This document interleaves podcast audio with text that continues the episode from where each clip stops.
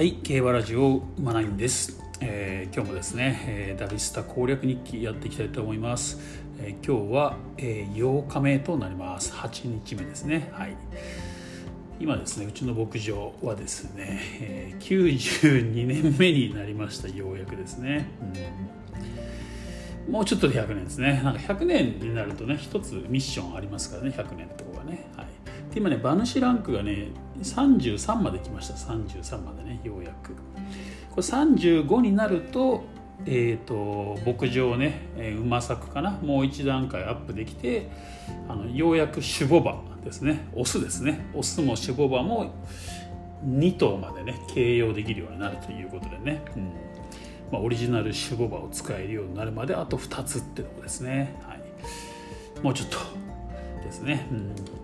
まあ、だいぶだいぶちょっと疲れてきましたけどね。今日はですね、えーまあ、昨日からとね、まあ、引き続き、えー繁殖牝馬の底上げとね、まあ、凝った配合っていうことをね、えー続けていって、えー繁殖牝馬のね質を底上げしていこうということでまあやってるんですけども、えー昨日もお話ししましたね。あのシーザリオがモデルのね「見心のままに」っていうね馬ですね。でこれに、えーワイルドラッシュっていうね馬をかけてうんとねまたその牝馬基礎となる牝馬を作ろうと思ってですねワイルドラッシュ、まあ、なんとねつけてたんですけどえーその中からですねなんとですね G1 が抽出した馬が出ました。ねもうなんか台を重ねるとかじゃなくてねあのわ安いんですよ。ワイルドラッシュで多分種付け料70万ぐらいなんですけどね、うん、ワイルドラッシュつけたらね G1 勝っちゃったっていうね。でねそれ以外の馬もね意外と活躍してたんですよね。G1 勝たないまでも結構ね、えー活躍してる馬が多かったですね。だから相性いいんじゃないですかね、うん、相性よかいいかもしれないです。はい。これね今度ワイルドラッシュつけた、ね、馬にはね今度はえっ、と今ゴールドアリュールつけてるのかな、うん。まあ、今ゴールドアリュールつけた馬がようやく生まれ始めてこれからどうかなっていうとこですね、うん、そうそうそう。あとはね、えもう一頭ねあのアーモンドアイですよね。アーモンドアイをモデルとした馬ですね。アーモンドアイの母がいるんですよね。ヒットスタンドっていう、えこのゲーム名をねゲームの中の名前ヒットスタンドっていう馬がいましてですね。ねえーまあ、それにあのロードカナロアか。ロードカナロアつけてアーモンドアイとね同じ血統の馬作ってこのアーモンドアイに、えーエピファネイアをね種付けしてですね、まあ、できた馬、うん、っていうのが結構強かったんですよ、まあ、G1 はね惜しくも勝てなかったんですけどそうそうね。でその馬に大和メジャーをつけました、うん。そしたらその馬が今日 G1 勝ちましたね。これ何勝ったんだっけな？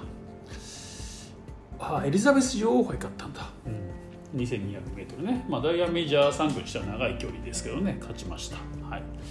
まあ母馬も強かったからね、うん、ダイヤメジャーで G1 勝ったってとこですね、はい、今その馬にまたなんかつけてるところですね今ね、うん、ちょっとね血血血血統的にちょっと行き詰まり感が今そこはで出ちゃってるんですよ実はね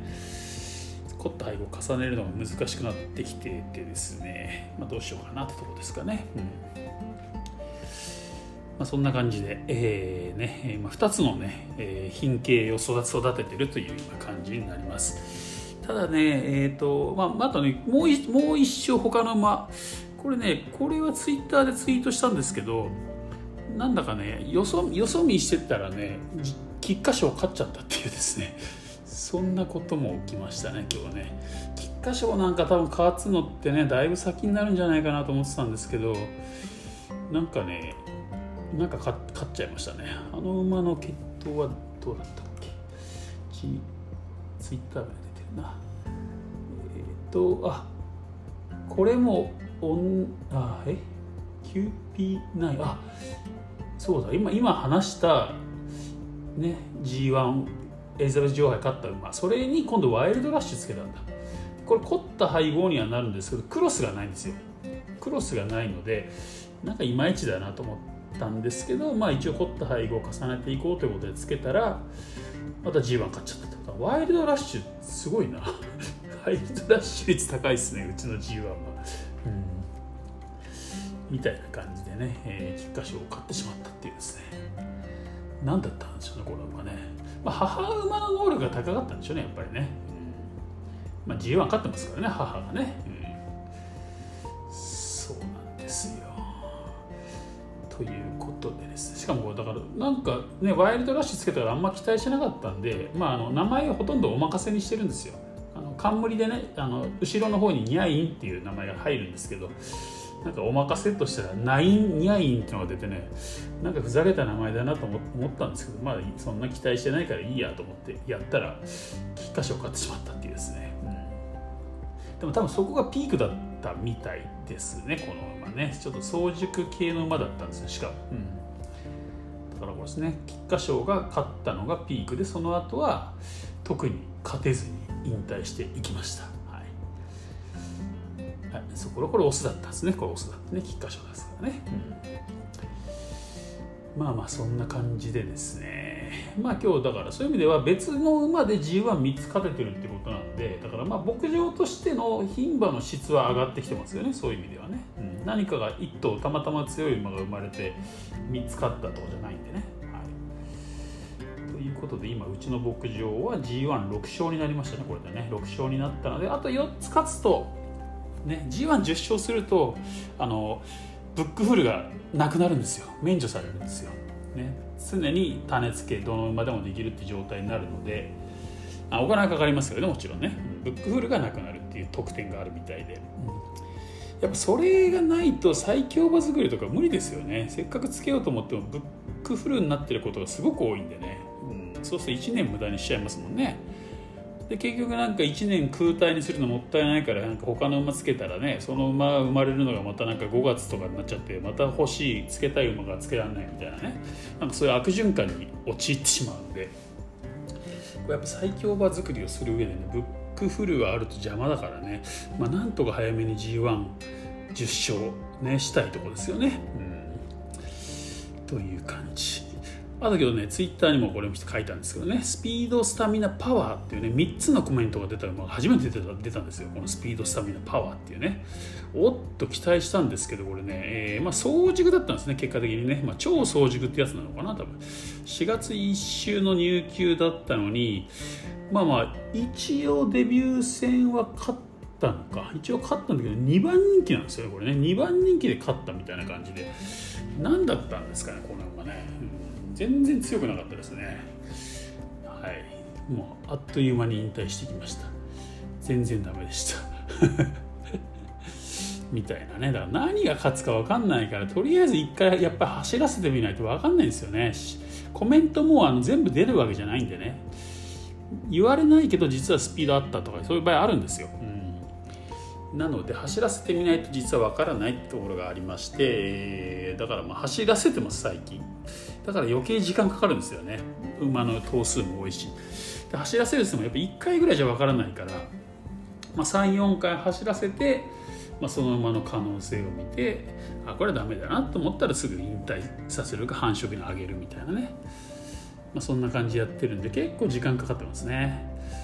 やっぱ1頭か2頭にちゃんと絞ってね、え年数進めていけば多分もっと先に進むんでしょうけどね。ちょっと今牧場のお金も稼ぎたいってところもありますんでね。うん、まあ、時間かかるけどしょうがないかなってことで今やっております、まあ、そんな中ね今日は、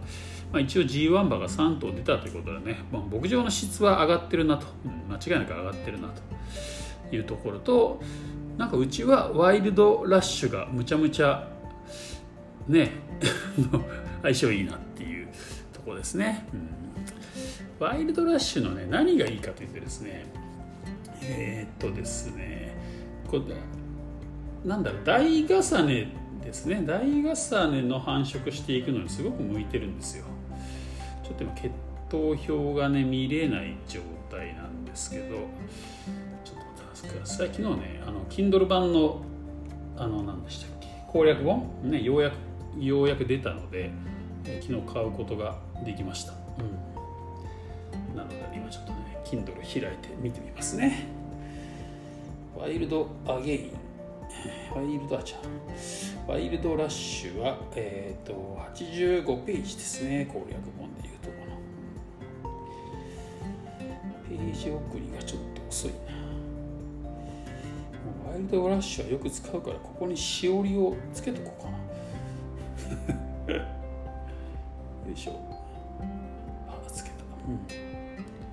ワイルドラッシュはね、えー、父がワイルドアゲインですね。そしてえっ、ー、とん？なんかこの血糖表見づらいな。えっ、ー、とあれ？まあそっか。まあこのワイルドアゲインが凝った配合に関係してるのかな。ですかね。うん。これだからやっぱりこうなんかそういう凝った配合にななりやすい因子っていうのがあるんですけど馬馬がね、うん、それが2代目とかにある馬がいいんですよね。そうすると3代目4代目みたいな感じで移っていってもだから2回3回ぐらいは使えるんですよその馬が。というところもあってですね。こっちこれアイスアイスカカペイドが反応してるっていう話もありますね、うん、アイスカペイド、うん、アイスカペイドが3代目にいるんですよね。これがいいのかもしれないな、そうですね。そうだ。これとこの血統とのノーザンダンサーとかノーザンテイスト系が反応して凝った配合になるんですよね。だからねノーザンダンサーとかノーザンテイスト持ってるものがたくさんいますのでそういう意味でワイルドラッシュつけておくと、えー、凝った配合のねすごいいっぱい選択肢が広がるんですね。ということで、ね、すごい手軽に凝った配合が作れますんであと一応ね安定 A っていうところがいいところですね。安定 A、うん、他のは BB なんですけど全部 B なんですけどね。底力も実績もね気象も。体質も B なんですけどやっぱり安定 A ということで、まあ、強い母馬につければまだその能力をね安定して引き出してくれるということでまだ台重ねには向いてるかなと思うんですよね、うん、凝った配合になればプラスされていきますからね、まあ、少しずつ強くなっていくんじゃないかなと思いますおそらくね、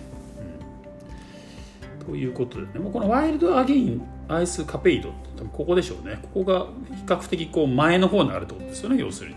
血糖表で言えばね。なのですごく使いやすいという馬になっております。はい。あと一応ねクロスもいっぱい持ってるんですよね。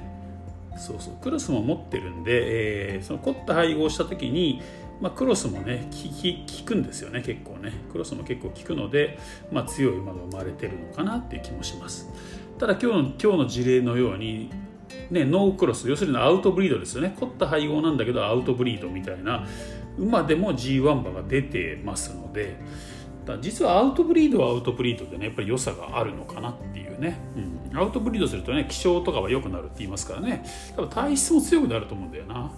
気性と体質はねおそらくねおそらくですけどね、うん、ということなんで、まあ、となんか血がちょっと濃くなってきちゃったなと思ったら